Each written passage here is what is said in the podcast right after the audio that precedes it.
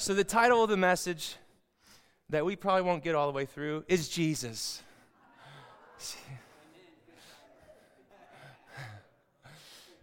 Come on, somebody. The all sufficient. Someone say the all sufficient. Totally supreme.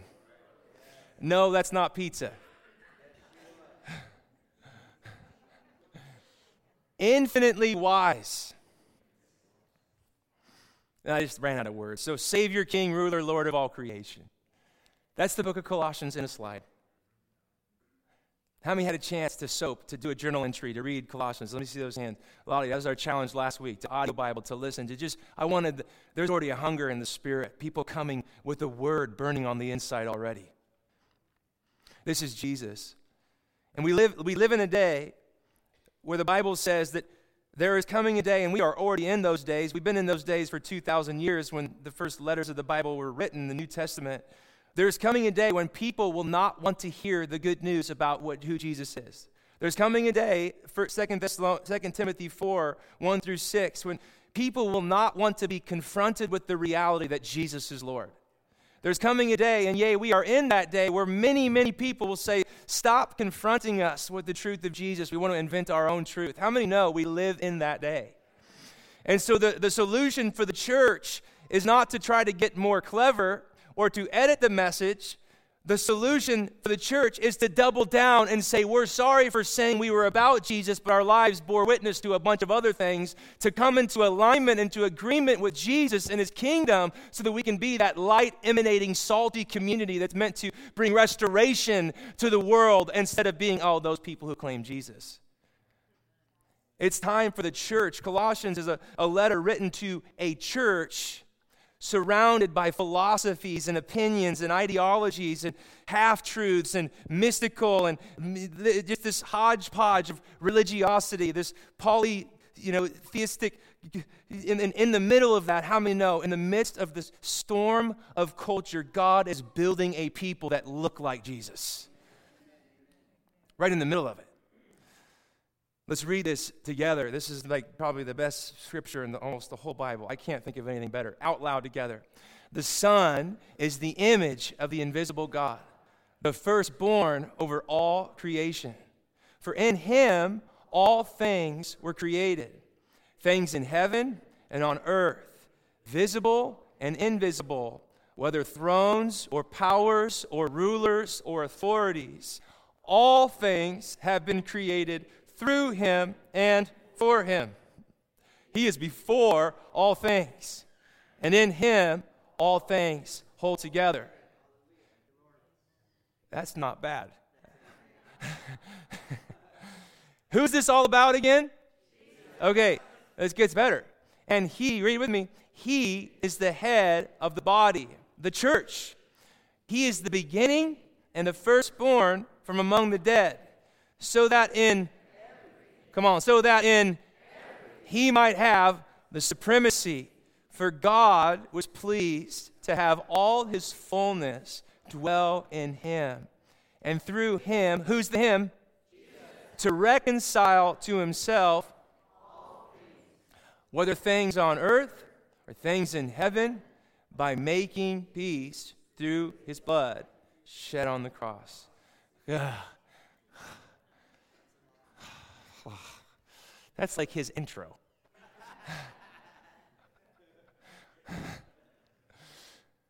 Jesus, we pray right now for a spirit of revelation, like an arrow, to hit our hearts and our minds. Jesus, we pray, save us from a lecture. Bring us into an encounter that causes us to walk, to live, to love, to serve, to give differently. I pray, God, that you would mark our hearts with the reality of Jesus.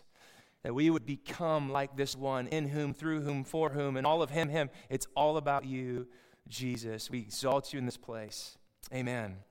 So, Paul, the, the, the missionary, uh, writing this letter, one of the greatest pieces of literature in history, he's in prison. How many know revelation is not dependent upon your current circumstance or situation? Come on, somebody. You can be going through the valley of the shadow and get a revelation of the sun. That's a good word right there. Because how many know God is always interested in one thing revealing Jesus to his people? He's, and you know what he's doing? He's revealing Jesus to his people so that his people can be formed in the one he's revealing them to, so that when the world looks at us, they see him, not us. Jesus. And, and Paul knows that how many know when you add, when you say Jesus isn't sufficient, or you subtract, you say, I don't want all that Jesus said, did, or taught. How many know when you either add to Jesus or subtract from Jesus, you lose the whole thing?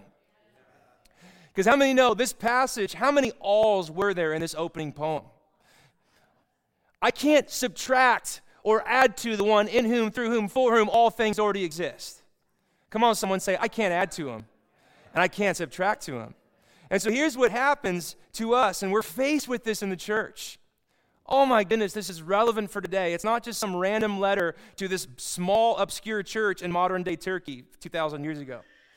How many know Colossians has a word to speak to us today in 2019? Look what Paul says.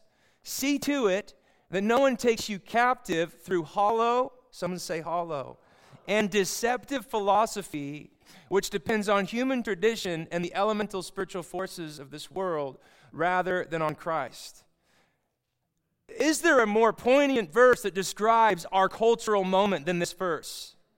How many know that the enemy is taking many, many captive, even many of those in the church, because we didn't think Jesus were sufficient. We weren't established in the truth of the gospel enough. So when we hear something that tickles our ears, when we hear something that takes the edge off of the cross, the life, death, burial, and resurrection of Jesus, when we hear someone take, you know, the political correct road of he's not really calling us to repentance, he's not really calling us to declare war on darkness and the sin in our life and to walk in righteousness, when we hear that word, it sounds good to our natural fleshly ear. The only problem is when we buy into that voice, we're taken captive to a hollow philosophy.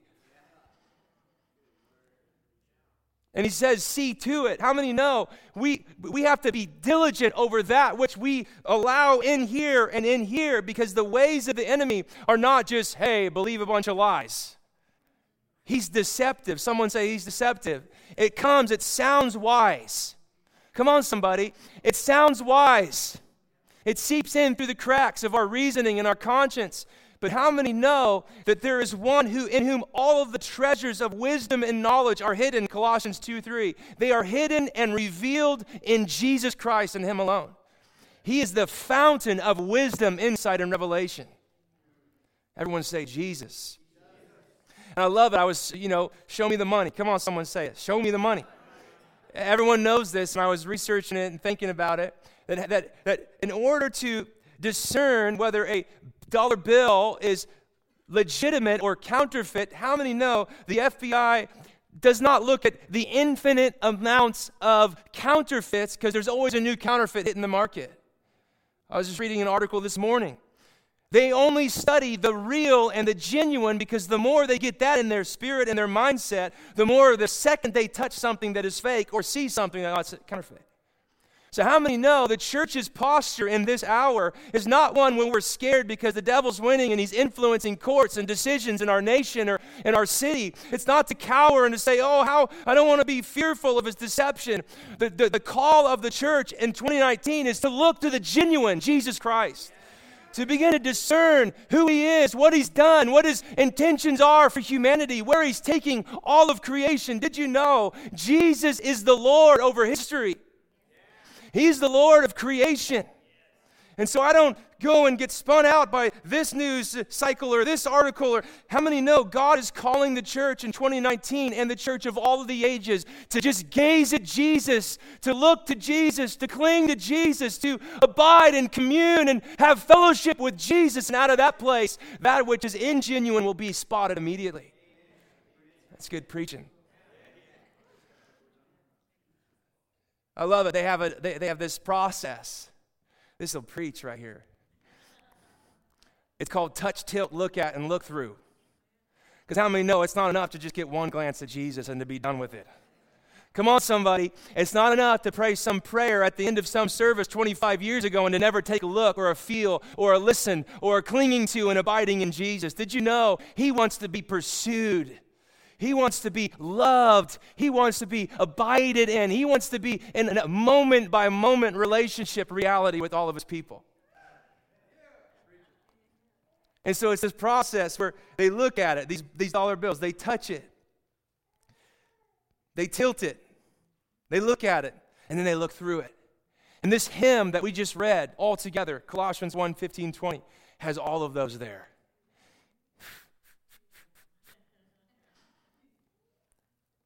Let's look at Jesus. To refute the heresies that the church in Colossae was facing and to refute the deceptive philosophies of our day is to get a greater vision of who Jesus is and what he's done. It's not to go on hunts. How many know there's rabbit trails that will take you and derail you, and you'll be known for more than what you stand against than the one you stand for? Come on, somebody. He is compelling enough. Oh. Yay. To refute their heresies and to refute ours, the answer is to look again to Jesus. To be apprehended by Jesus. One of the things we've been in this 21 day fast, and myself and the team, and I know many here, I've been getting Facebook, some emails. How many are just experiencing just new realms of devotion to Jesus? I've been asking every week, these three weeks. Many, many people are saying, Gosh, I'm, this is really exciting. Did you know this could be our new normal? Hold on, is this thing working? I got three people excited. Like, like, did you know we could actually always be a church that is devoted to the presence and person of Jesus in his kingdom? Like, it doesn't, it doesn't have to be a, a, a glitch, like, oh, what they do pursuing me like this for 21 days. Like, we can do it all the time. Did you know that there is nothing that moves my heart more as a dad of four little rugrats? Angels. You obviously weren't there for bath time last night, but it's all good. Not to correct you, whoever said that, but, but to correct you. My favorite thing is unsolicited affection. I mean, I still, I, I take Benjamin's binky out and I say, after we pray and I just love on him, I say, say, love you, daddy. Love you, daddy. Love you, Jesus, in that order. Lo- just kidding. Love you, Jesus. I should probably switch that order now that I say it to the whole church.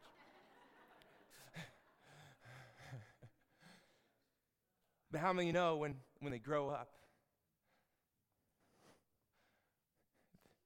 they don't have to follow daddy's prompts? When they grow up with revelation that their father is for them and would do anything to die for them, to, to provide for them, that when they get Caleb's age and Mackenzie's age. They come out of bed with, an I love you, Daddy, with a kiss, with affection, with the pursuit of relationship. And did you know that's God's heart for you and for me to Him? We would live out of that place of devotion. Oh, this is so funny. I'm on page 1.5 and I had 10 pages of notes. This is going to be a sermon series. I'm just going to call it right now. Maybe I'll do like a Colossians conference where you can come and we can spend. I'm not joking, and I'm not sidestepping this word. This word is going to be preached, probably, maybe even a book someday. I'll just declare it. Training seminar. So we'll just get through a few of these. Is that okay? Everyone say, just get through a few of them. Yeah. Hey, hallelujah. So, how do we become a people because how many know when you're in, when you're in a, when you're a situation, a tragedy, there is a trigger response because God has put eternity in the hearts of humanity that even people who don't even believe in God, when tragedy strikes, they pray. Are you tracking with me? Like there, there is a trigger response to look up and to look out when you're going through it. Just period. Period. But did you know that that trigger response in tragedy, he actually wants to be our normal mode of operation? where I just live looking at Jesus. I live where it's not just when the, the you know, the cows aren't coming home. I don't even know what that metaphor is supposed to mean, so just leave it out there, over there.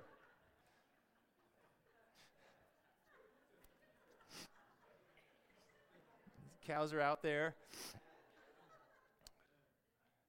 But he wants us to live a lifestyle of fascination of Jesus. And when I argued with my emails to the church, and you're like, dude, get me on that list, sign out, you know, get the Connect card, you can sc- screenshot your bulletin. And my point for this message, and really this, this whole teaching and series of teachings, is that you don't have to look far or, or, discern how do I look to him. You're able to just look at the word, especially this book that just magnifies who Jesus is, what he's doing, what he's done. How many know we're pretty stinking blessed? You know, my favorite stories that just we have Brother Yun's story, the, the heavenly man out there, uh, one of the founding missionaries of the underground church in China. And one of the stories that just wrecked my heart is, is God started appearing to him first in, in dreams, and, and then God showed him that there was going to be someone who was going to deliver a book to his house, and that book was going to change his life. You just go read the book. I just could, it's an amazing story, the missionary explosion of the gospel in China. But what I'm marked by when I read stories of the underground persecuted church is when one of them has an experience where they get to, eh, to receive and to behold and to read the Bible. It's like the biggest miracle to them in history. And he tells a story, you know, where he got it and then he just memorized the whole book of Matthew. Not a bad day. For those of you who know your Bible, 28 chapters is how many chapters are in Matthew. And how, when he was in prison for his faith, that somehow there, people would smuggle excerpts of Scripture in behind the curtain, behind the doors, and the prisoners would look at it and they would literally eat it. And I'm telling you, beloved, Open the book and then let the book open you and transform your life. That's what we've been talking about all year. We, we've got to become a people that know God as He's revealed in the scriptures, that it's just before us. We've got apps, we've got websites, we've got it. Okay. So let's look at Jesus. What the letter of Colossians gives us is a pair of glasses that if we look through them, we get a breathtaking vision of Christ. So, what has Christ done?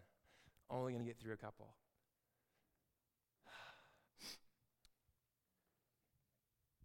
He has, help me out, rescued us from the dominion of darkness and transferred us into the kingdom of the, the Son he loves, in whom we have redemption, the forgiveness of sins. How many know that God and Christ has provided a way of escape to live under the tyranny of darkness, of sin and shame and condemnation. How many would say hallelujah to that great news? Rescued carries the idea that when God sent Jesus and he lived the life we could not live, he died the death we deserved so that we could be recipients of his rescue plan that when God did that, he rescued us from the ownership and power that Satan possessed over our lives. Did you know that people are in one of two categories? Politically incorrect, not. We are either under the ownership of the enemy or under the ownership of the Lord Jesus Christ. I, there's too many verses I could spout off. I'm not going to do it. Read John chapter 8. Read 1 John chapter 5. Read Romans 6. And what the Bible says is that what God has done by sending Jesus is that through his life and his death and his resurrection, those who put their faith in Christ, we are literally transferred from one dominion and kingdom into another. Come on, someone say, He rescues us. He rescues us from our life characterized by sin and by corruption and deceit. And even though we were legally under the ownership of the enemy because we sought to seek our own kingdoms, our own wills and agenda, that when we repent, which really means to change kings, we change owners and we come up under the ownership of someone else. And the Bible says, just very pointedly, Jesus, unless you want to pick a fight with him, that's fine.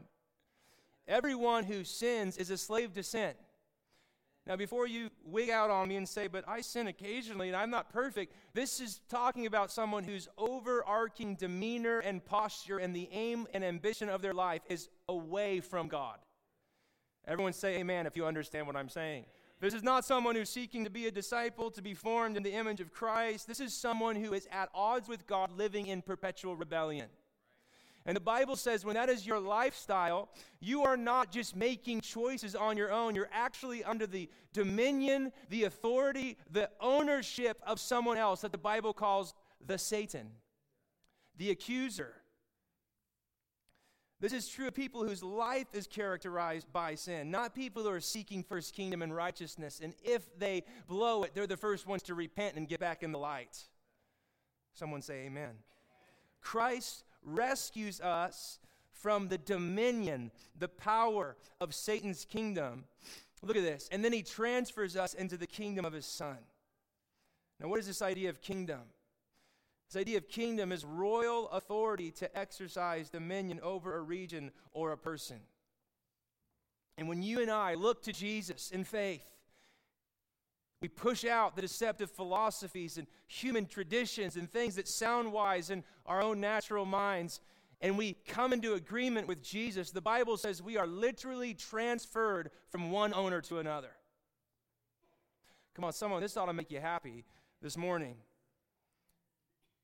Come on, someone say, In Christ, I am rescued. In Christ, I have been transferred. I have a new master and a new Lord and his leadership leads to life, not shame, darkness, and death. The Bible calls it rescue. This is not a bad day at church to be rescued by Jesus. It goes on. In Christ, we have redemption and the forgiveness of sins.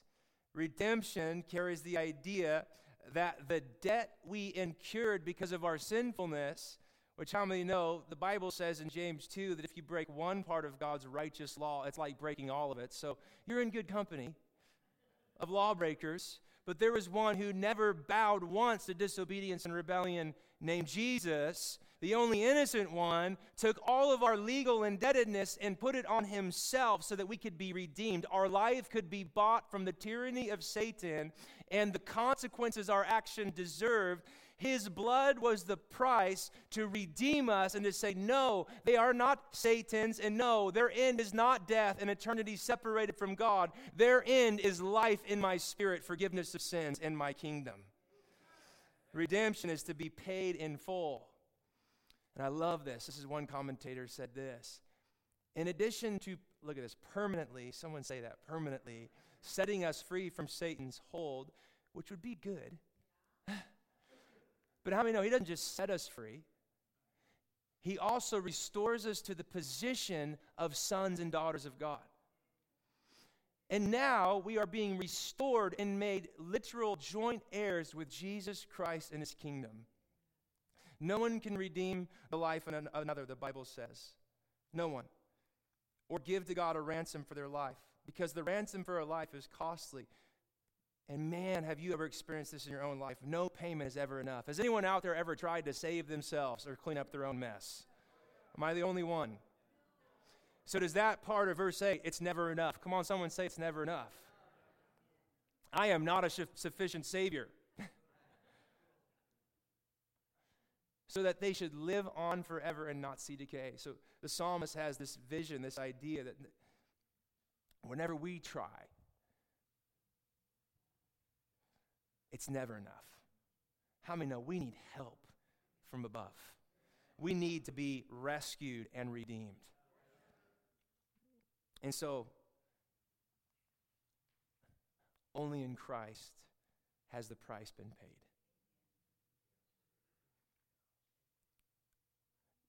And then the same dude who wrote this letter said this. Read it with me. You're not your own, you are bought at a price. How many need to be reminded you're not your own? You've been bought.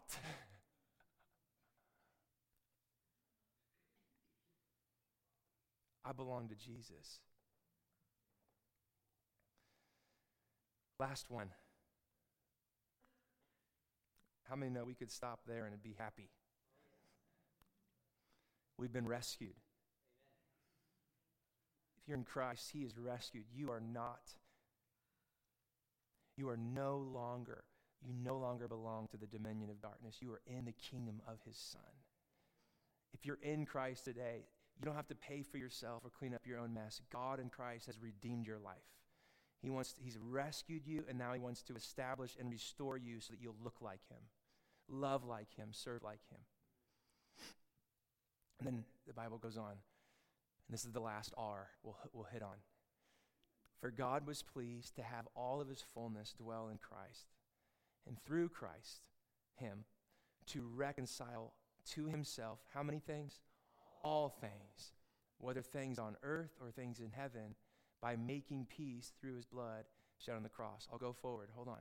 Once you were, read it with me, alienated from God and were enemies in your minds because of your evil behavior. Read it with me. But now he has reconciled you by Christ's physical body through death to present you holy in his sight, without blemish and free from accusation. If you continue in your faith, established and firm, and do not move from the hope held out in the gospel. And we all said, Amen. So, in Christ, this is just chapter one, mind you. We've been redeemed, we've been rescued, and we've been reconciled. Someone say, I've been reconciled. Now, why did we need to be reconciled? Someone help me out. What does reconcile mean? Make clean again. What else? We got redeemed. What does it mean? Reconcile. Relationship. I like that one. Restore. Great. I like that. To bring into agreement. Someone studied. The Bible says that in our sin, we're not just in our sin, that when we're under the possession of the enemy, we're actually not just lost, we are actually at odds and at enmity or enemies from to God. How many are seeing that manifest in our culture? People aren't just randomly choosing ideologies for philosophies. If you are not in Christ, you are at enmity against God. Alienated carries the idea, remember, it says you were alienated in verse 20, 21. The idea that through our sin and the choice of our self governing propensities to be our own God, let me put it in normal language, sorry. Nerd alert that in our self kingdom, we are literally exiled to another country from God. The only way back to God is if God comes to us. That's how broken we are in our sin apart from Jesus. People don't decide to come to God, God comes to them in Jesus. I don't, this is why flipping, flippantly, you know, allowing, you know, compromise in your life is so darn deadly. You don't pick when to go to God, He comes to you you respond to his enabling presence. That's good theology. So, alienated, this picture, who we were apart from Jesus, we were on another country that was no bridge or crossing mechanism to get from our foreign, foreigner, exile, alienated state back into friendly relationships with God. We were helpless and hopeless, the Bible calls us. The good news of the gospel. Listen, we became, because of our sin, we became foreigners in a land that was originally given us to govern and to rule with God. Do you see what sin did? What was the original arrangement between God and humanity? Cool of the day fellowship. Hanging out, no separation. Oh, hey, God, what's up? It's our 3 p.m. walk. No separation the beauty, the splendor, the radiance, the glory, the holiness of God, and the reality of humanity completely at unity and harmony. We became foreigners in a land that was given us as home. We were on the outside looking in. This obviously grew to us becoming enemies of God. How many know it is not hard to see God hatred manifest and rampant today. You ever seen, you ever talking about, I'm not stirring up anger towards, I don't want you to be angry towards them. I want you to pray for people hate. But I'm just telling you, these are spiritual principles. They're not going to be humanly solved apart from the end breaking of God's kingdom in Christ. Are you hearing me? Our only hope is for God to show mercy. So out of this alienation became we became enemies. We're seeing this. The, the, the vile, the hatred, the, the white spit growing at the corner of your mouth when you get angry. Anyone, am I talking? I'm, I'm the only spitter. Alienated from God, at odds, enemies, but it goes on. We hated him. We despised his leadership and his wisdom because of our own desire to name good and evil according to our own standards and for our own benefit and advantage. Of course, many of you are like, Chad, a bit much. People don't really hate God. It may not be an overt manifestation, but by our lifestyle, we are producing fruit apart from Christ, a life that is directly at odds with His vision for life. But now, come on, someone, now the but now is a lot cooler. right? Come on. If I was alienated, estranged, at enmity, in a land once called home, now called exile, with no hope to get from one condition and place to the other apart from help. But now, he has reconciled us to God through Christ to restore to harmonious relationship. When we sinned, creation grew thorns and humanity grew horns. So I thought that was a good one liner. I did, and as I was writing and thinking about the message, I was like, that's kind of clever.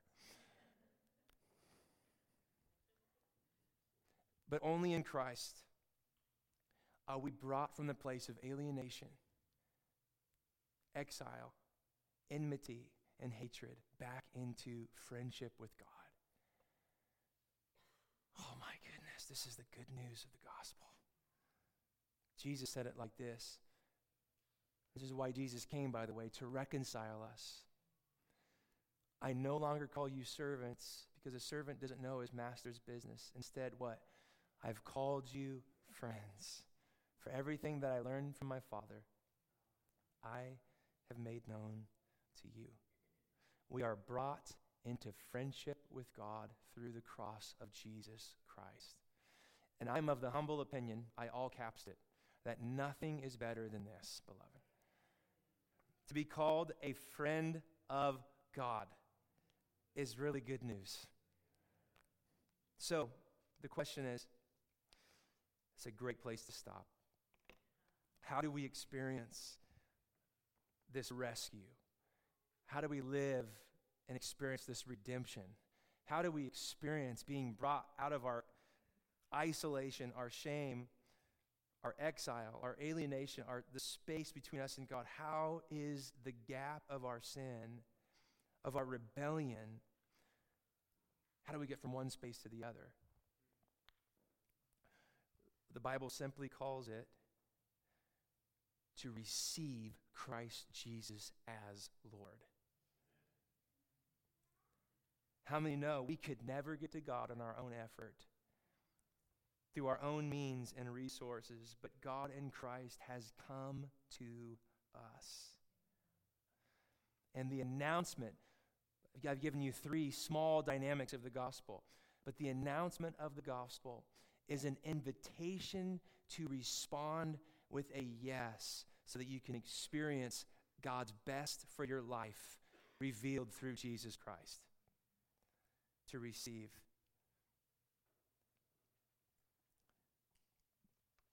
Stand up on your feet with me.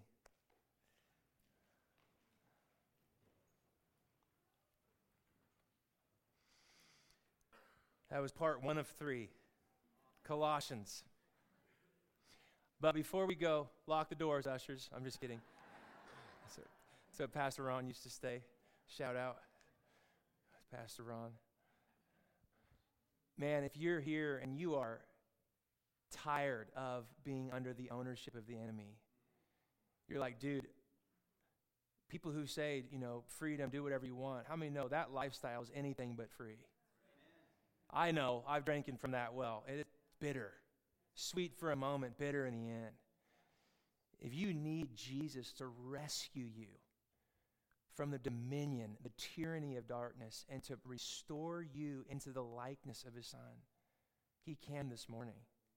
Come on, do I got anybody who believes in the power of the gospel? If you're here today and you you've tried to get yourself out of your prison, in other words, you've tried to redeem yourself, but you need to receive by faith that the cost Jesus paid on the cross was enough for your redemption. You can this morning. And maybe you're here today, and the last thing you would ever think about would be to call God your friend because of your self talk, your shame, your doubt, your shadows. I want you to know that the gap has been crossed through the cross of Jesus, that you can literally be made a friend of God.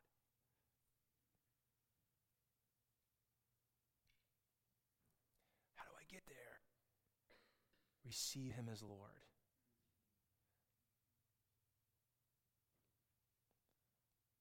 So, right here and right now, if that's in your heart, just say, Jesus, I, I receive you as Lord today. There's no magic formula. Like, it's bowing your heart to Him as Lord and Savior and saying, Come, Jesus. Save my life, rescue me, redeem me, and reconcile me to you. I want to be your friend. I don't want to live under the deceptive philosophies of opinions of culture and half truths and lies and shadows. I want to be transformed by the truth of Jesus. If that's in your heart today, just specifically, would you just lift a hand, everyone else's eyes closed? That's in your heart. It's awesome. Yeah. Praise God. Thank you, Lord, for these raised hands. Beloved, God has already come to us in Jesus, and He's moving by the Spirit right now. So just say yes. Yes, Jesus. Be Lord. Be King. Be Master. And then we'll pick up that the whole Christian life is really summarized in this. And you open your eyes and read this with me, and this will be our close. First of all, can we give a holler for those who maybe received Jesus for the first time? Awesome. But this is, I'm sorry, I've read the Bible. Many of you have too. This is, this is your and I's calling card. Just as you received Christ, Jesus, as Lord, what does it say? Continue to live your lives in Him.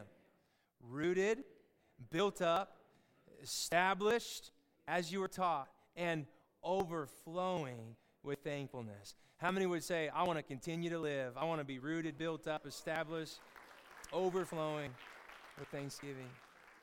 So, Lord, as we go, just receive this blessing. Put your hands out, and then we'll have the ministry team come up and we'll play a song, but you can be dismissed and get where you need to go. Lord, I pray that our church this week would continue to live. Come on, somebody. That we would that our whole lifestyle would be transformed by Jesus and his kingdom. God, I pray for a rooting, a building up, an establishment, and then an overflowing with thankfulness. God, write your word on the parchment of our hearts. Send us in the power of your love to now, Lord, be formed in the image of Christ so that we can mediate the image of Christ to those around us. Like the song said, lead us in your love. Say that. Lead me in your love, Jesus, to those around me this week that so desperately need to know that they too can be a friend of God. they can be restored and rescued just like you. So, God, mark our lives with thankfulness because all of this was your idea. We're the recipients of this great life and gift. Send us now in the power and the presence of the Spirit and the love and the likeness of Jesus and in the tenderness and compassion of the Father. In Jesus' name, we all said, Amen. Amen.